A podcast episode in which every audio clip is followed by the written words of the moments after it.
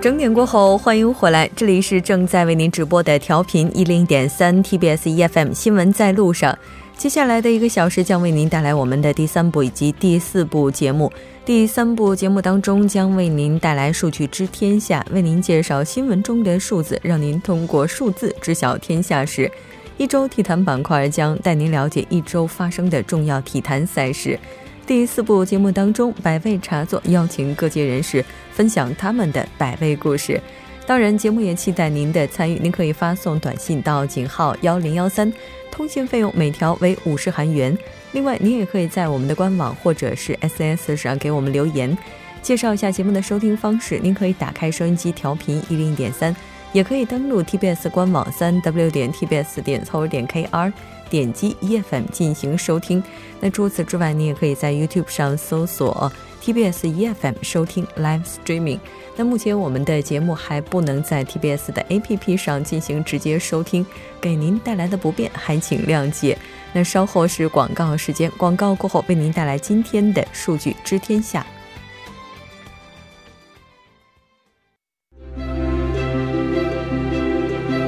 得数据者得天下， 知数据者知天下， 数据知天下。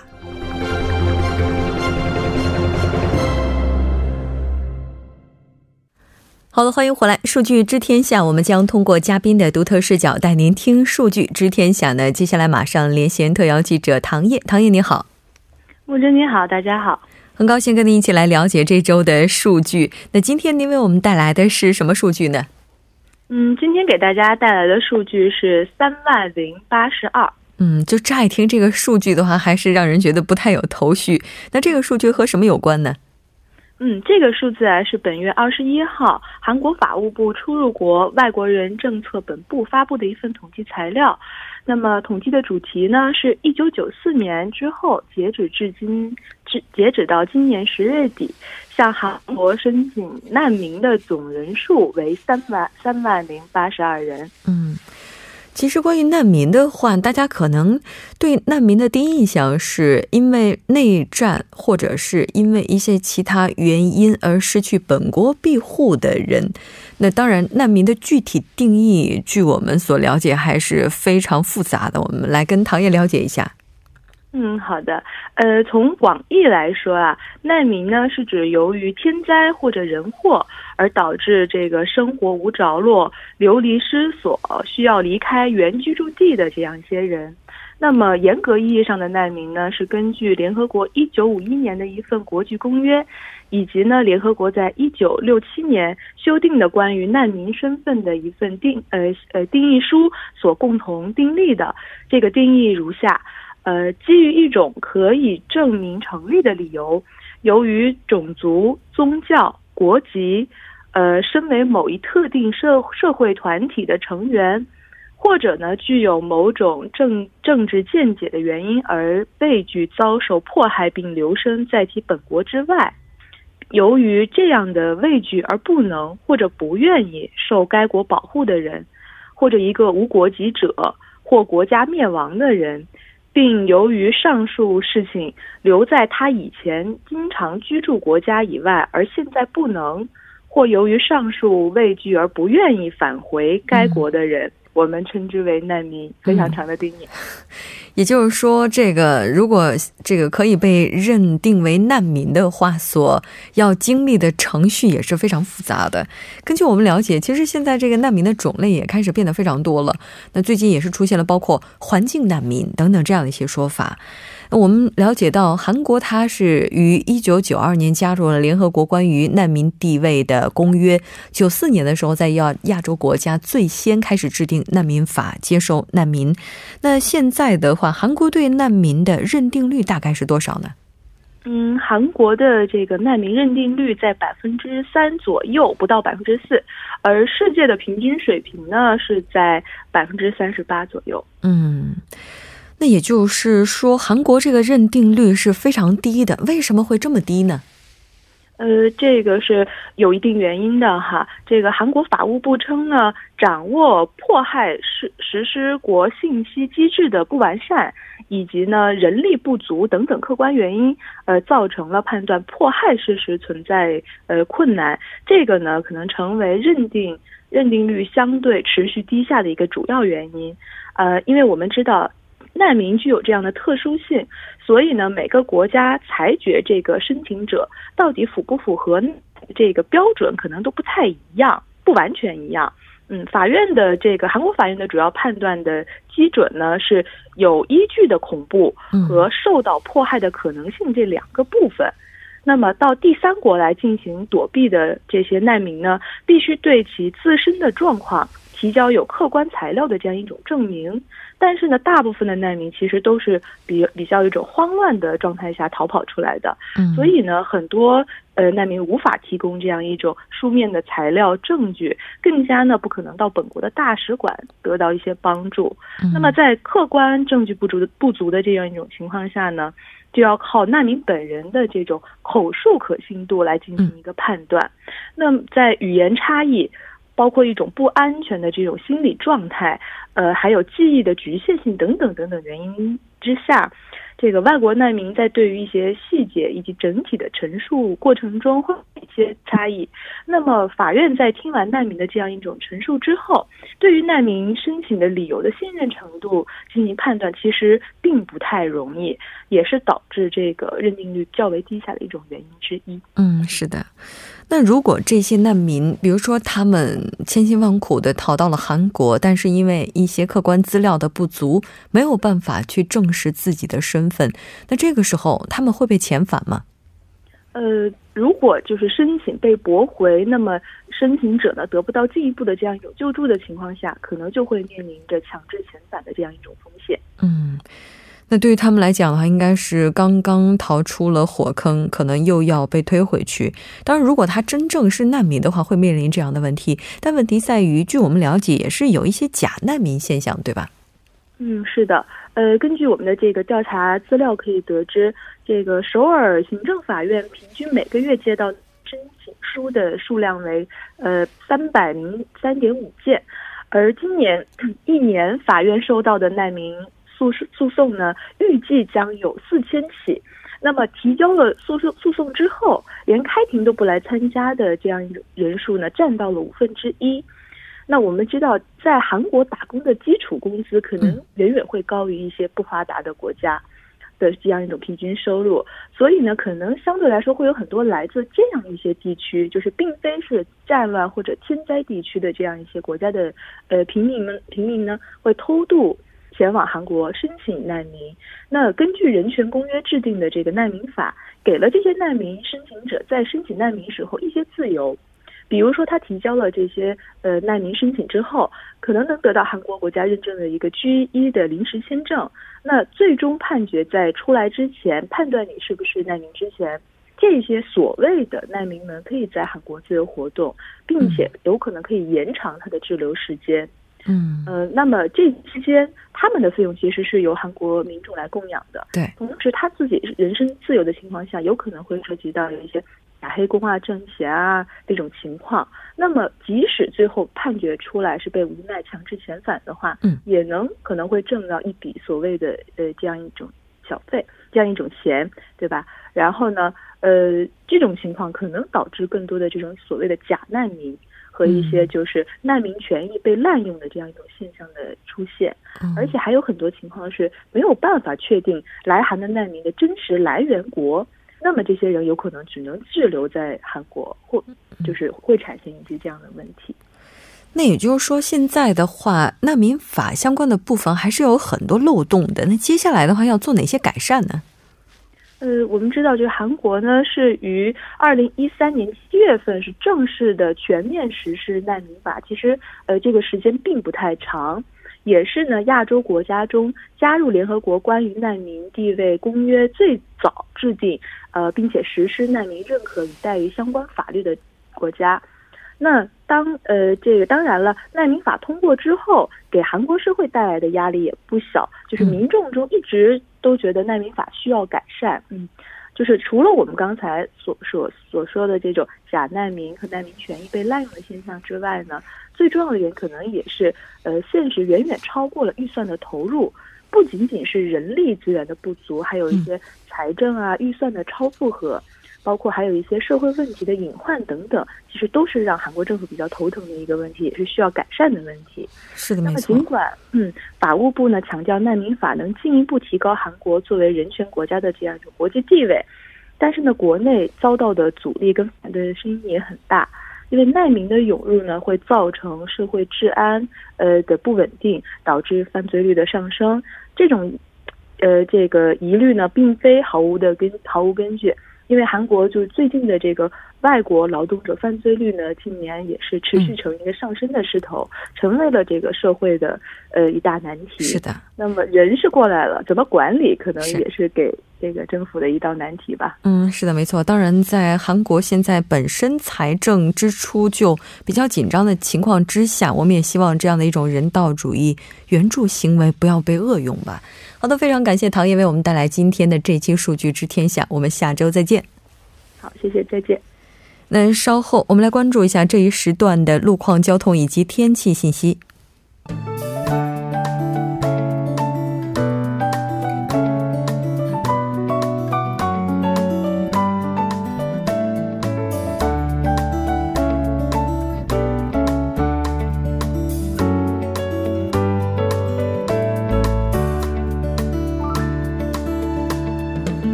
晚间七点十三分，依然是由程琛为大家带来这一时段的路况及天气信息。我们先来关注一下来自首尔市交通情报科发来的实时路况。在京釜高速公路首尔方向盘浦交叉口附近路段的二车道上呢，目前有车辆发生了故障，被迫暂时停在其所使车道上，还望后续车辆参考路况信息，小心驾驶。还是在京釜高速公路首尔方向安城交叉口附近，有一辆大巴车呢出现了故障，暂时停在此路段的应急车道上。目前此路段属于事故高发路段，还望途经的车主们参考相应路段，小心驾驶。那之前发生在国会大路永登浦警察局至永登浦区厅这一路段四车道上的故障车辆呢，已经得到及时的处理，道路恢复正常，您可以放心通行。好的，再来关注一下天气。那今天受西海云层的影响，白天首尔和京畿道北部地区呢继续出现了少量的降雪。周末两天受冷空气影响，中部地区将有小雪或雨夹雪。从周日午间开始呢将会再次放晴。首尔市未来二十四小时的天气预报是这样的：今天夜间至明天凌晨多云，最低气温零下二度；明天白天阴转小雨，最高气温八度。好的，以上就是这一时段的天气与路况信息，我们稍后再见。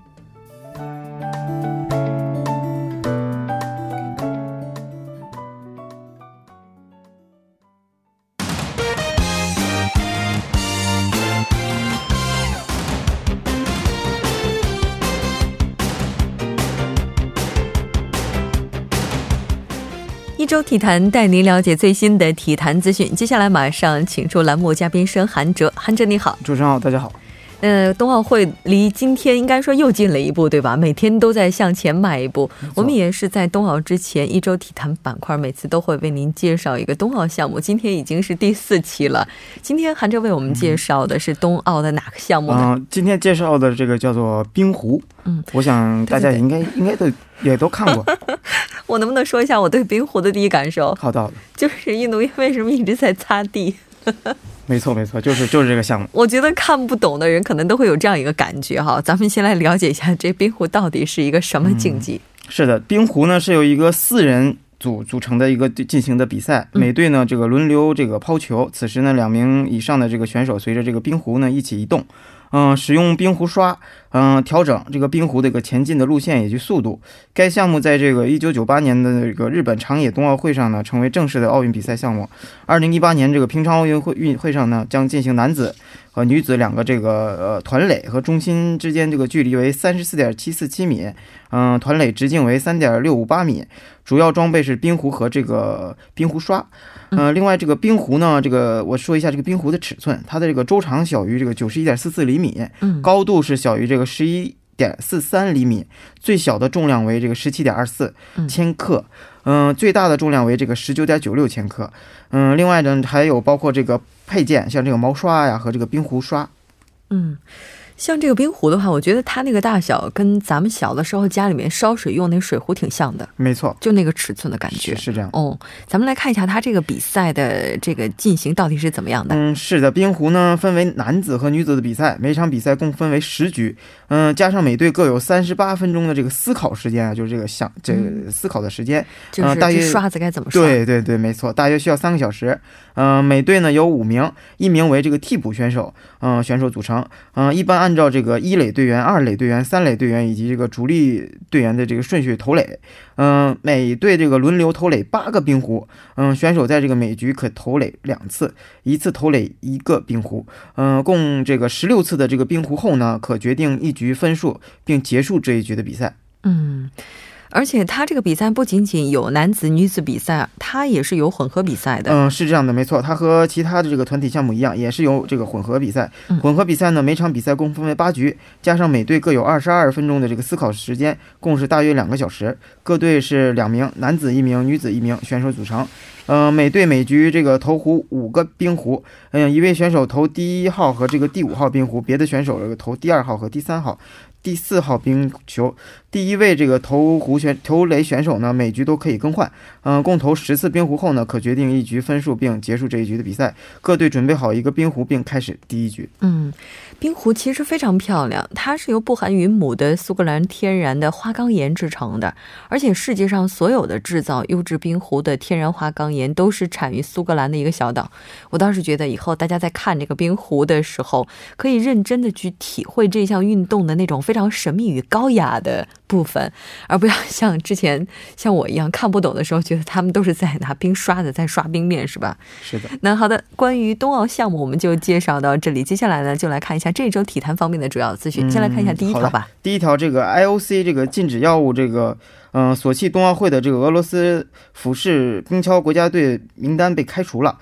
美国战胜了这个俄国， 最后夺得了这个索契这个冬奥会的奖牌的榜首。在这个二零一四年索契冬奥会上，嗯，摘得金牌的俄罗斯运动员因为药检产生了这个阳性啊，也是被剥夺了奖牌。嗯，国际奥林匹克委员会呢，这个 I O C 呢是在二十三日宣布暂停了这个药检阳性的四名俄罗斯这个呃俯视冰橇选手，其中也包括这个索契奥运会的男子俯视冰橇金牌得主亚历山大特莱，呃，女子俯视呃冰橇铜牌得主这个 埃莱娜·米勒。 嗯， 就是刚才提到这个亚历山大特兰哈，他的金牌被夺走的话，据说拉脱维亚有可能会成为历史上首个 冬奥奖牌，就是说他们在他们的历史上有可能拿第一个冬奥金牌。 嗯，是的，随着这个特赖夺走了这个金牌之后呢，拉脱维亚有望夺得历史上首个冬奥会的金牌。 这个俯视冰壶呢，这个在这个二零一零年这个温哥华的冬奥会上呢被东道主加拿大选手叫米列然后夺去了这个银牌，在这个四年之后呢索契的奥运会上也被这个东道主选手团团围住，呃屈居银牌。 I O C 计划这个在这发生这些事情之后呢讨论是否要更换这个金牌的得主也，所以说这个金牌 最后这个落花落谁家还是有待待定。你说这次的话它的延长线真的是够长的了。是这样的。 嗯，应该说俄罗斯这一次损失是非常惨重的。 嗯，是这样的，在这个二零一八年这个东京奥运会上呢，俄罗斯也是与这个韩国的这个尹成彬一起被认为是这个呃有力的这个金牌的这个争夺者。在此前 I O C 已对这个六名俄罗斯这个越野滑雪运动员采取了一些取消资格的这些一些措施。俄罗斯因为这个国家兴奋剂的事件呢，也被 剥夺了包括两枚金牌在内的六枚金牌。因此这个索契奥运会呢，这个奖牌顺位也发生了变化，当时俄罗斯以这个十三枚金牌和三十三枚奖牌数位居了榜首，但随着这个两枚金牌的被夺走呢，金牌数也与挪威和挪威现在排名也是第十一位持平了。所以说总奖牌的 数量减少到这个二十七，给美国二十八让出了这个第一个第一的这个位置。嗯，也有人这个呼吁把俄罗斯不要参加二零一八年这个二月的平昌冬奥会了，但是这个 I O C 呢计划通过这个 十二月五日 嗯开始召开这个执行委员会会议， 对这个事情进行一些具体的讨论。嗯，但如果要是俄罗斯不参加这一次平昌冬奥会的话，对于冬奥会来讲的话可能也是一个非常大的损失了。没错，因为俄罗斯它也是属于这种冰上运动项目的强国。对。嗯，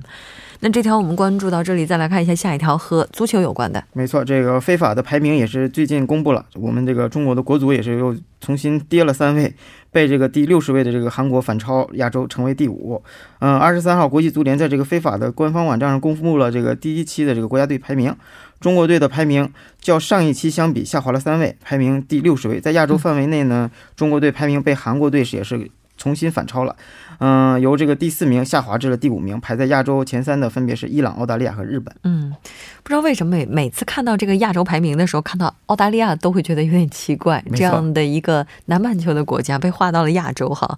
那最近国 这个中国的国足进行了哪些热身赛，我们来看一下。 嗯，在近期内呢，国足进行了两场的热身赛， 分别是零比二不敌塞尔维亚和这个零比四惨败于这个哥伦比亚。 嗯，两连败的这个国足未能拿到这个原始积分， 再去掉这个四年前的这个同期积分， 再计算过去四年的比赛权重， 国足的积分从六百二十六分滑至了五百六十一分， 比上月少了六十五分。 在这个排名方面呢， 国足是从上个月的五十七位 下滑了三位， 排名到了这个第六十位。 在亚洲范围内呢， 国足是从上期的第四位 下滑至了第五位， 被这个老对手韩国队反超。 嗯， 排在亚洲前三位的分别我刚才也说过是伊朗、澳大利亚和日本。 三队呢与上个月相比呢， 亚洲排名没有任何变化。 嗯， 排在亚洲六至十位的国家分别是也是沙特、 阿联酋、叙利亚、伊拉克和这个乌兹别克斯坦。 在世界范围内呢， 德国队也是 连续三个月排名世界第一， 巴西、葡萄牙、阿根廷、比利时 排名二至五位， 排名六至十位的国家分别是西班牙、波兰、瑞士、法国和智利。 嗯， 就每次看这个排名都会觉得很神奇的另外一件事情，就是德国的话作为一个没有特别大排球星的国家， 它的排名似乎总是在前几位。没错，这应该就是团队的力量了。 我们再来看一下下一条消息。 嗯，下一条消息把这个目光转回到我们这个自己的中超， 也是上一周也是一场焦点战吧， 上海的这个德比。 嗯，上海申花和上港， 嗯，谁是这个上海足球胜利的最终的胜利者， 嗯，越争才会越强， 这也是这次大这次德比喊出的口号。 嗯，这场球呢仅仅是系列赛的九十分钟， 申花这个 进步确实是很大， 但是到目前为止呢， 谁都没有取得最后的胜利。 嗯，我们也会努力到主场赢回来足协杯决赛。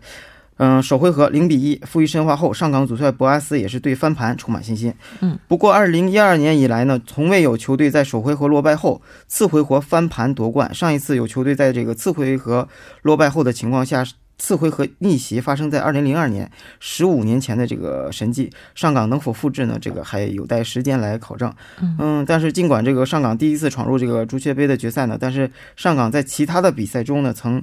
不止一次的这个翻盘。 自这个上港 二零一三年 升入中超之后呢， 他们在两回合的淘汰赛中呢， 但凡是首回合落败， 肯定会在次回合翻盘。 但是这个 二零一六年的亚冠 八分之一决赛， 上海上港呢， 首回合是一比二 不敌这个日本这个东京F C。 呃， 首回合， 次回合呢， 回到主场， 上海上港凭借着吴磊的绝杀 一比零取胜， 从而翻盘晋级。 今年足协杯的这个 四分之一决赛中呢， 上海上港 首回合是 零比三 惨败给了这个天津权健， 但是回到主场后， 上海上港也是 四比零大胜对手， 完成了这个惊天的逆转。 所以说上港这个这一场客场主场的翻盘的这个机会还是有的。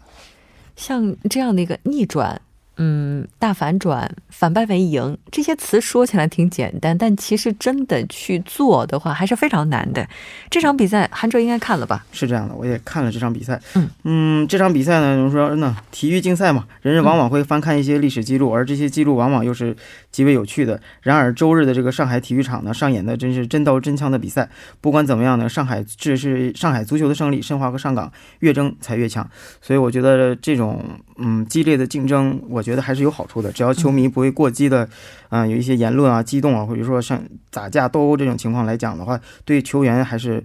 有帮助的。 但是韩哲有的时候会不会有这种感觉啊， 在同一座城市里面拥有两个球队的时候， 对于球迷来讲也是一件非常混乱的事情。 嗯，对球迷来说是两面看吧， 一是混乱，二是幸福， 一个城市里拥有两支这样超级强队， 对球迷来讲我觉得也是蛮幸福的。 也就意味着说咱们不跟其他城市相比， 自己家门口就能够看非常精彩的比赛是吗？ 是这样。 但是韩哲我想问一下， 就在你的眼中申花和上港哪个球队会略胜一筹？ 嗯，如果从整体实力来看呢， 上港队肯定要强于申花， 但是 上海申花是老牌的强队， 而且底蕴也在， 如果说申花能放下这个架子， 老老实实的打起防守反击， 我觉得申花这个球队还是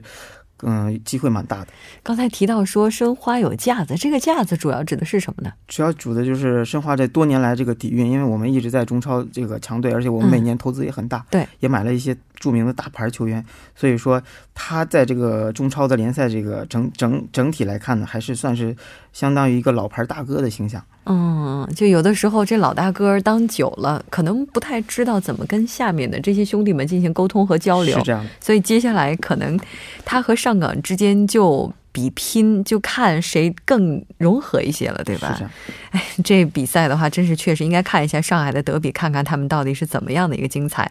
那接下来我们再来看一下下一条消息。嗯，接下来下一条消息我们转到这个欧联杯，二十四号的这个两点的时候，欧联杯小组赛第五轮第一场焦点战是这个强队阿森纳队客场出战这个科隆。嗯，吉拉西这个射进点球，嗯，最后击中门柱，吉鲁浪费了单刀机会，阿森纳零比一爆冷输给了科隆。不过这个仍然是提前一轮获胜小组赛的透明，所以说这场失利对阿森纳来讲也是意义不大。嗯。那比赛这个唯一的进球它是发生在什么时候呢？刚才提到了说是零比一。嗯，对的，这场比赛唯一这个进球是发生在这个这场比赛的六十分钟。嗯、呃、吉拉西在左路突破到禁区之内后，这个德比西防守这个吉拉西的时候被这个裁判被这个犯规，所以说科隆获得了点球的机会。嗯、呃、吉拉西也是自己来主罚这个点球，抽中了这个中路进球之后一比零，阿森纳客场输给了这个德国这个排名垫底的球队。所以说对这个呃阿森纳这支英国的老牌强队来讲，这次能输给一支德甲的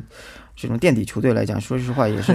嗯、呃，不是很好看。嗯，这他输的话有没有跟架子有关呢？嗯，这个没有，我觉得欧洲运气啊、嗯、是这样的啊、哦，也就是说在所有的比赛当中，可能运气的话有可能会给一支垫底的球队带来一些不一样的希望，是吧？是这样的。好的，非常感谢韩哲为我们带来今天的这一期节目，我们下周再见。好，谢谢大家。那到这里，我们今天的第三部节目就是这些了，稍后第四部节目《百味茶座》，再见。